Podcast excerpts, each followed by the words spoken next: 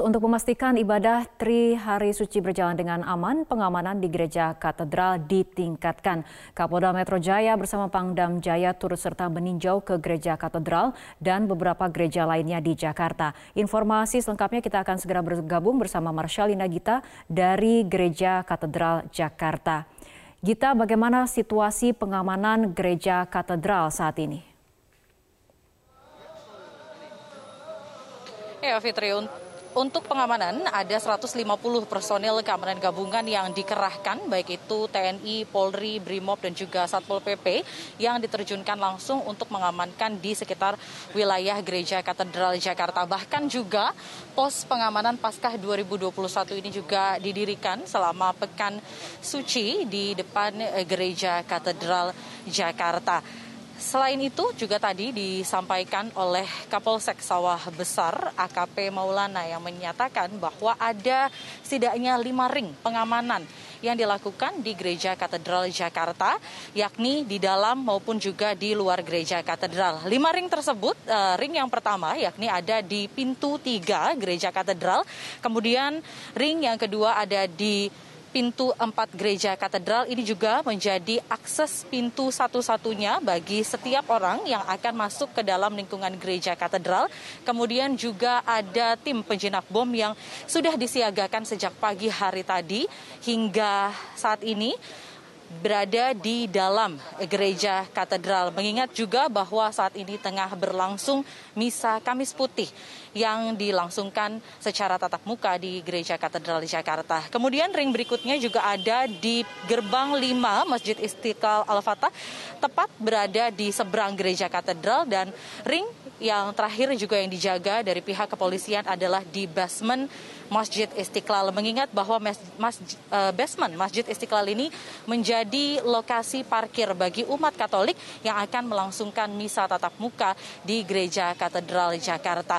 Saat ini pun juga kami masih menunggu kehadiran dari Kapolda Metro Jaya Irjen Pol uh, Fadil Imron beserta dengan Pangdam Jaya yakni Maijen Dudung Abdurrahman yang diinformasikan ini akan meninjau secara langsung Gereja Katedral Jakarta dan juga uh, Gereja Teresia yang ada di uh, Jakarta nantinya uh, diinformasikan bahwa sekitar pukul 18.30 waktu Indonesia Barat, Kapolda Metro Jaya dan juga Pangdam Jaya ini akan hadir secara langsung untuk meninjau bagaimana jalannya ibadah yang berlangsung di Gereja Katedral. Selain juga pengamanan-pengamanan yang dilakukan di dalam maupun juga di luar Gereja Katedral, namun juga pengamanan diperketat bagi setiap orang yang akan masuk ke dalam Gereja Katedral Jakarta.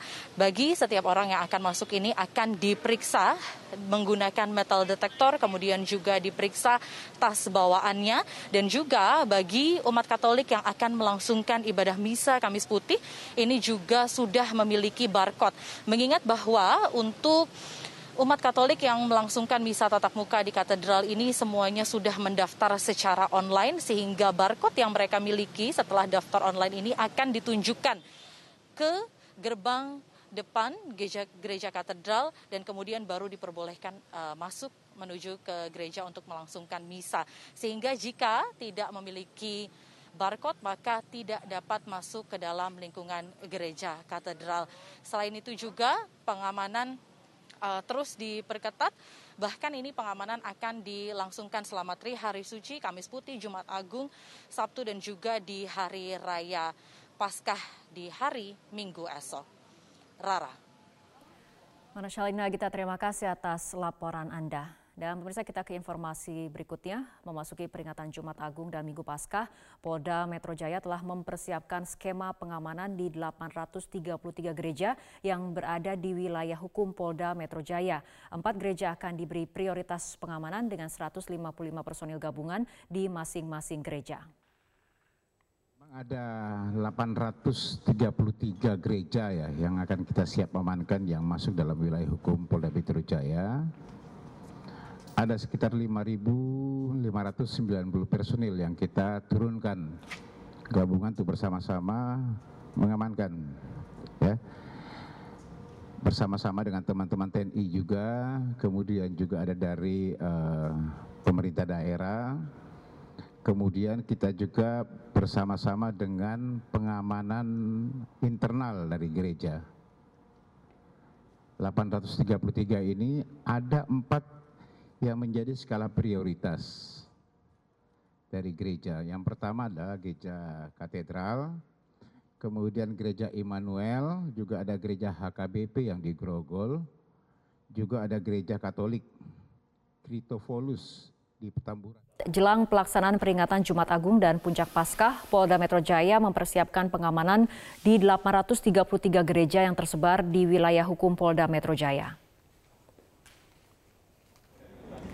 Kabit Humas Polda Metro Jaya Kombes Pol Yusri Yunus menjelaskan dari 833 gereja yang akan diamankan, terdapat empat gereja prioritas yang akan mendapatkan pengamanan dari 155 personil gabungan di masing-masing gereja.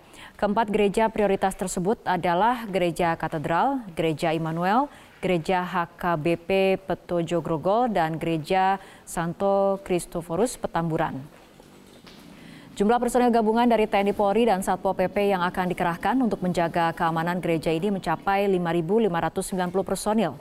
Pihak kepolisian memastikan proses sterilisasi wilayah akan dilakukan sebelum kegiatan ibadah dimulai.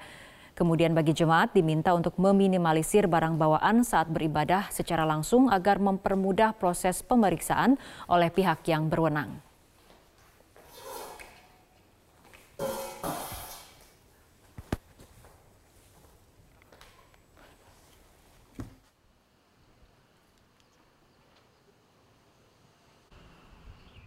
Kapolda Metro Jaya Irjen Pol Fadil Imran bersama Panglima Kodam Jaya Majen TNI Dudung Abdurrahman meninjau Gereja Katedral Jakarta. Peninjauan dilakukan untuk menjamin keamanan pelaksanaan ibadah Misa Kamis Putih.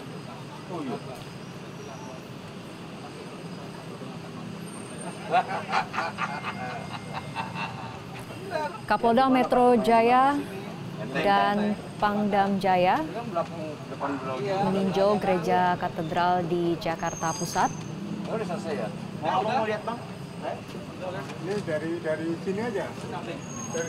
Peninjauan ini dilakukan untuk menjalankan instruksi Presiden Joko Widodo kepada jajaran TNI dan Polri untuk menjaga keamanan pasca aksi terorisme yang terjadi akhir-akhir ini.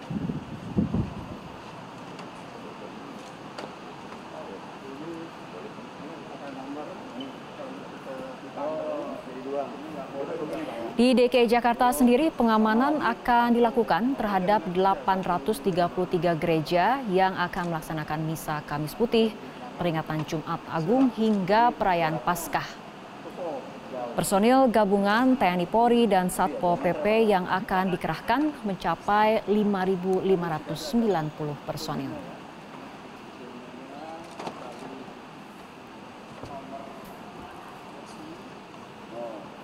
tapi rata-rata yang di atas di bawah 50 tahun Pak ya? Oh, enggak. Atau, atau ada di katedral kan dia ya umurnya aturannya sama. Oh, kalau karena satu ini ya.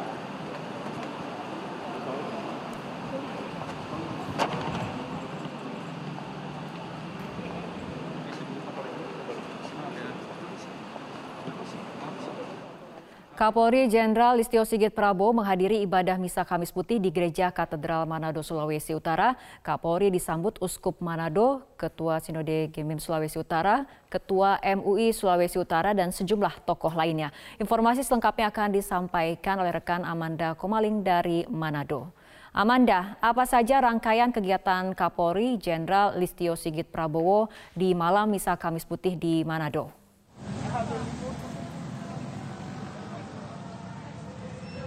Baru saja sekitar 45 menit yang lalu di Listio Sigit Prabowo telah meninggalkan dua lokasi gereja, yaitu Gereja Katedral Hati Tersuci Maria dan Gereja Genim Paulus Sitiwungan yang berlokasi di Jalan Samratulangi di Kota Manado. Memang pada saat kedatangan dari Kapolri, Misa Kamis Putih sudah berlangsung dan Kapolri bersama dengan bersama-sama dengan rombongan yang sempat kami lihat tadi ada juga uh, didampingi oleh Kapolda Sulawesi Utara, Gubernur Sulawesi Utara dan juga uh, sejumlah pejabat TNI lainnya dan uh, pada saat uh, di akhir dari proses Misa Kamis Putih, Kapolri dan rombongan sempat memantau dari dekat jalannya proses Misa Kamis Putih. Setelah berada di Gereja Katedral Hati Tersuci Maria, Kapolri berjalan karena memang lokasi dari Gereja Katedral dengan lokasi di Gereja Gemim Paulus Titiwungun hanya bersebelahan. Eh, Kapolri bersama rombongan berjalan kaki berbincang-bincang dengan pelayan khusus yang ada di Gereja Gemim uh, Paulus Titiwungan Manado. Dari kunjungan Kapolri memberikan penyampaian kepada uh, media bahwa kunjungan ini untuk memberikan jaminan keamanan bagi umat Kristiani yang akan menjalani kebaktian Trisuci yaitu di Kamis Putih begitu juga di Jumat uh, Agung dan pada saat nanti di hari Minggu ada kebaktian Paskah sehingga umat Kristiani yang akan menjalani kebaktian di Trisuci ini tidak perlu khawatir, tidak perlu uh, merasa takut untuk datang beribadah, ber, uh, melaksanakan kebaktian, karena pemerintah maupun aparat kepolisian dan TNI menjamin keamanan bagi jemaat dan umat untuk beribadah, untuk melaksanakan kegiatan ibadah mereka di saat Trisuci. Dan Kapolri uh, setelah berbincang-bincang dengan pelayan khusus yang ada di Gereja Gemim Paulus Sitiwon Manado. Kapolri sudah melanjutkan perjalanan ke uh, sejumlah ke lokasi yang lain dan juga didampingi oleh uh, pejabat Polda setempat. Mulai hari ini, 1 April 2021, alternatif pengujian tes COVID-19 dengan Genos C19 di moda transportasi udara mulai digunakan. Hal ini seiring dikeluarkannya surat edaran Kementerian Perhubungan nomor 26 tahun 2021 tentang petunjuk pelaksanaan perjalanan orang dalam negeri dengan transportasi udara dalam masa pandemi COVID-19. Di hari pertama pelaksanaan, Menteri Perhubungan Budi Karya Sumadi meninjau langsung penggunaan Genos C-19 di Bandara Hussein Sastra Negara, Bandung, Jawa Barat. Selain bandara di Bandung, tiga bandara lainnya juga mulai menggunakan Genos C-19, di antaranya Bandara YIA Yogyakarta, Bandara Juanda Surabaya, dan Bandara Sultan Mahmud Badarudin II Palembang. Penggunaan Genos C19 merupakan wujud dari mencintai produk dalam negeri karena merupakan alat yang tangguh dan teruji. Sesuai dengan arahan Bapak Presiden bahwa kita harus mengutamakan produk dalam negeri. Namun demikian, produk dalam negeri ini juga cukup tangguh, ya, teruji. Geno sudah dilakukan di 44 stasiun dan sudah melakukan pengujian terhadap lebih dari 300 ribu orang. Jadi eh, sangat teruji dan masa yang dilakukan di stasiun hampir tiga bulan. Di Yogyakarta International Airport, pengelola menjelaskan harga Genos sebesar Rp40.000.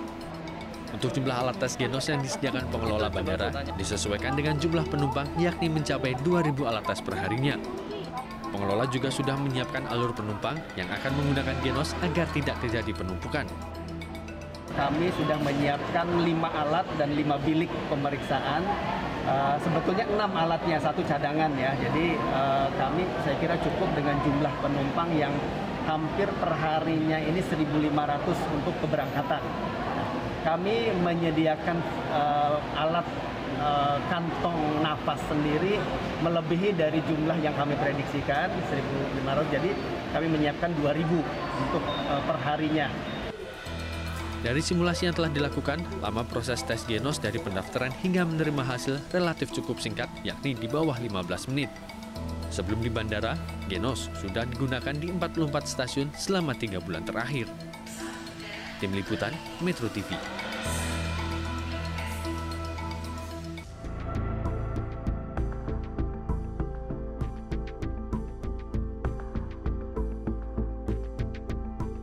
Yang bersangkutan ini adalah tersangka atau pelaku lone wolf yang berideologi radikal ISIS. Kepolisian tengah mengaudit sistem penjagaan dan pengamanan Mabes Polri usai peristiwa baku tembak di depan pos jaga dekat kantor Kapolri. Kepala Biro Penerangan Masyarakat Polri Brigjen Pol Rusdi Hartono menyatakan kelemahan yang ditemukan dalam sistem keamanan akan diperbaiki. Audit sistem keamanan juga dilakukan di markas polisi di wilayah lain. Meski diduga kuat pelaku penyerangan di Mabes Polri ZA, seorang giri atau lone wolf, polisi terus mendalami kemungkinan adanya jaringan atau kelompok di balik aksi teror yang dilakukan ZA, termasuk mengusut asal senjata api milik ZA. Kalau lone wolf seperti ini, mereka mendapatkannya sendiri. Salah satunya melalui media, internet, ya melalui media sosial yang ada sekarang banyak sekali hal-hal seperti itu. Berarti satu orang ya Pak ya, konfirmasi hanya satu orang? Iya, Pak? Tidak ada, walaupun saya lagi Densus tersebut. Terkait dengan ini, ya, yang jelas ini masih didalami masalah senjatanya. Karena juga ditemukan salah satu kartu tanda anggota dari sebuah klub menembak. Presiden Joko Widodo memberi pernyataan usai terjadi aksi penyerangan di Mabes Polri. Presiden menegaskan pemerintah tak akan memberi sedikit pun tempat bagi teroris yang beraksi di tanah air. Presiden meminta Kapolri, Panglima TNI dan Kepala BIN untuk meningkatkan kewaspadaan serta meminta masyarakat untuk tetap tenang dan menjaga persatuan. Saya minta kepada seluruh masyarakat di seluruh tanah air agar semuanya tetap tenang, tapi juga waspada dan menjaga persatuan. Dan kita semuanya bersatu melawan terorisme. Saya juga telah memerintahkan kepada Kapolri, Panglima TNI, dan Kepala BIN untuk meningkatkan kewaspadaan. Saya tegaskan sekali lagi tidak ada tempat bagi terorisme di tanah air. Pasca aksi penyerangan di Mabes Polri, kepolisian terus melakukan pengetatan pengamanan dengan menambah personil di pos penjagaan markas kepolisian di semua wilayah, serta objek vital lainnya termasuk jelang perayaan Paskah. Dari Jakarta, Tim Liputan, Metro TV.